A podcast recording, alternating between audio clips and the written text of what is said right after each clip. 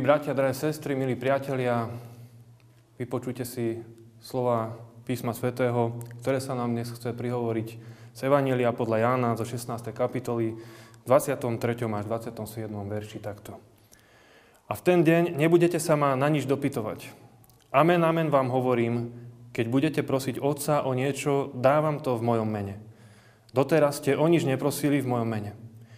Proste a vezmete, aby vaša radosť bola úplná.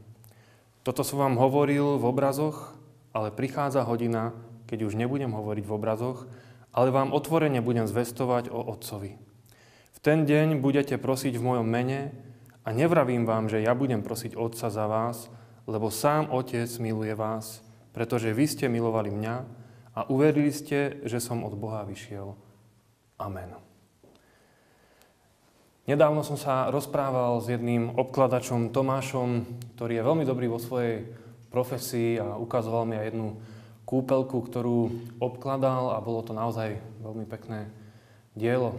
Keď sme sa lúčili, tak na záver som mu chcel povedať jeden príbeh, ktorý vlastne tak nejakým spôsobom spája tie naše profesie, jeho profesiu obkladača s mojou profesiou duchovného. A tak som mu povedal tento príbeh. Za jedným obkladačom, ktorý práve obkladal podlahu a robil tú svoju prácu na kolenách, prišiel farár a začal sa mu stiažovať.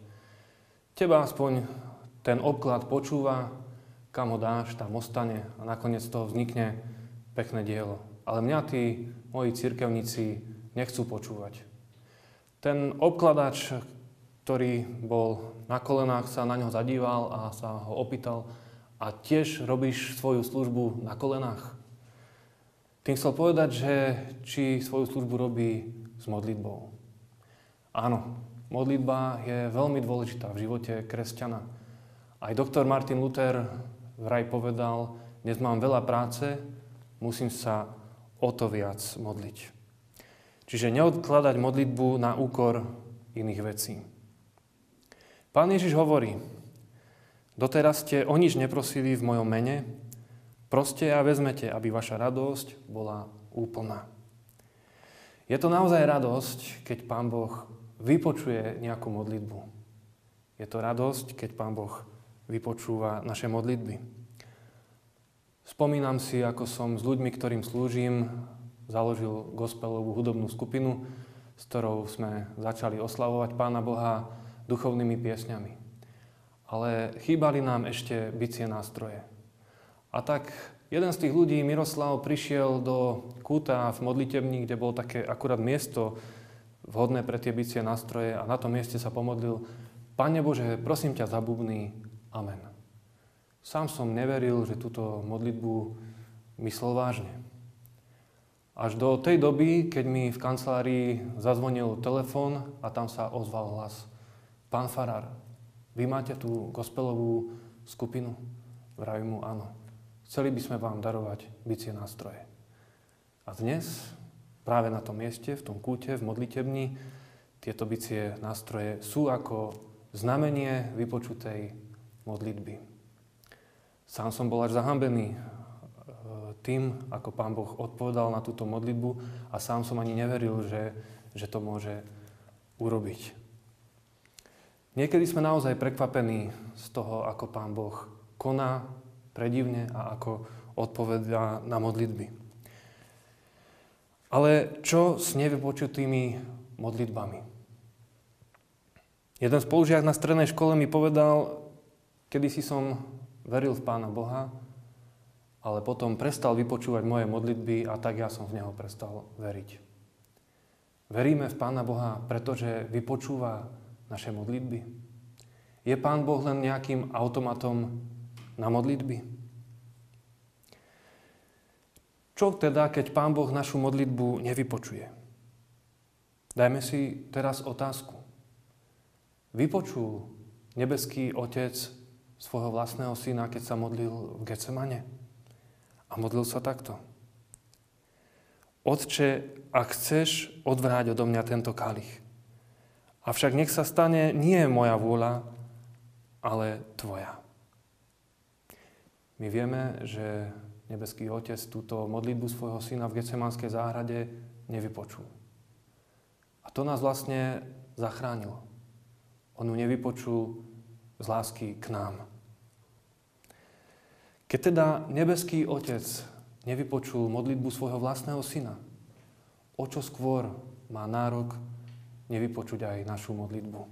Ale keď tak urobí, robí to vždy z lásky, pretože on vie najlepšie, čo je pre nás dobré.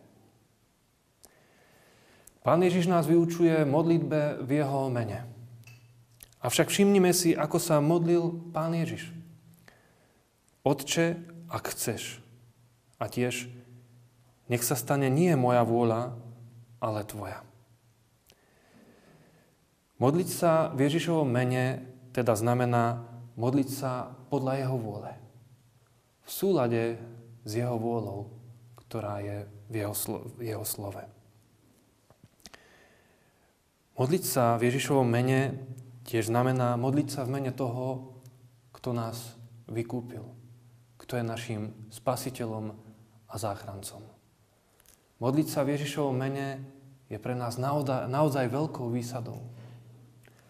Pretože nebolo dané pre ľudí iné meno pod nebom, v ktorom by sme mali dôjsť spasenia. Milí bratia, drahé sestry, modlíme sa k nebeskému Otcovi s vierou a s dôverou, že On nás miluje, pretože dal svojho jednorodeného syna. A modlíme sa v mene Pána Ježiša Krista, pretože v tomto vzácnom mene sa prejavila Božia láska k nám. Pretože v tomto mene sme spasení.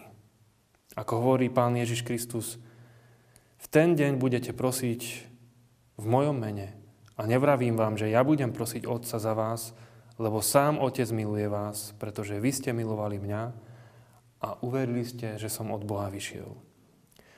No modlitba v Ježišovom mene znamená tiež modliť sa v mene toho, v mene kom máme prístup k nebeskému Otcovi. Ako aj Pán Ježiš Kristus povedal, nik neprichádza k Otcovi, ak len nie skrze mňa. Modlíme sa v Ježišovom mene a v súlade s Jeho vôľou. A modlíme sa tiež tak, ako nás on sám naučil, buď vôľa Tvoja, ako v nebi, tak i na zemi. Amen. Pomodlíme sa. Drahý trojediný Pane Bože, ďakujeme Ti za dar modlitby. Ďakujeme Ti, že naše modlitby počuješ a ďakujeme Ti, že ich aj vypočúvaš. Chceme však spolu s učeníkmi prosiť, Pane, nauč nás modliť sa. Pane, nauč nás modliť sa podľa Tvojej vôle a v súlade s Tvojou vôľou. Nauč nás modliť sa v mene Ježiš. A nauč nás, Pane, modliť sa tak, ako sa modlíš Ty sám. Nech sa stane nie moja vôľa, ale Tvoja. Amen.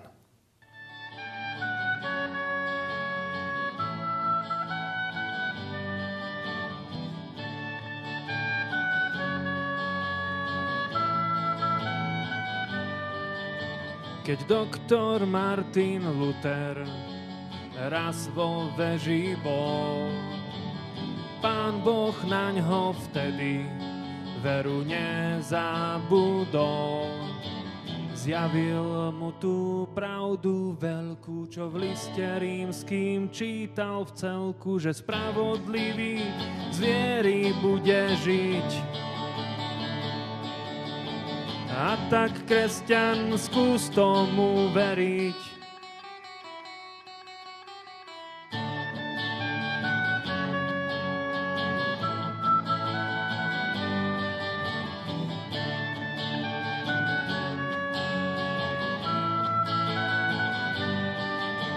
Keď doktor Martin Luther kladivom búchal, na dvere kostola, aby svetu vedieť dal, že odpustenie je vec Božia, mocnosti nech zbrane zložia, lebo milosť Božia iba nás spasí. Počuj každý, čo s hriechom zápasí. Ale na začiatku poslal Boh blesk.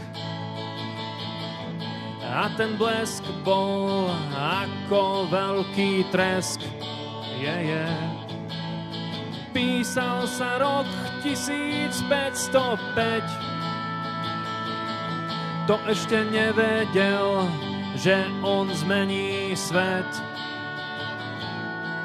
Ale na začiatku poslal Boh blesk. A ten blesk bol ako veľký tresk. Je, je. Písal sa rok 1505. To ešte nevedel, že on zmení svet.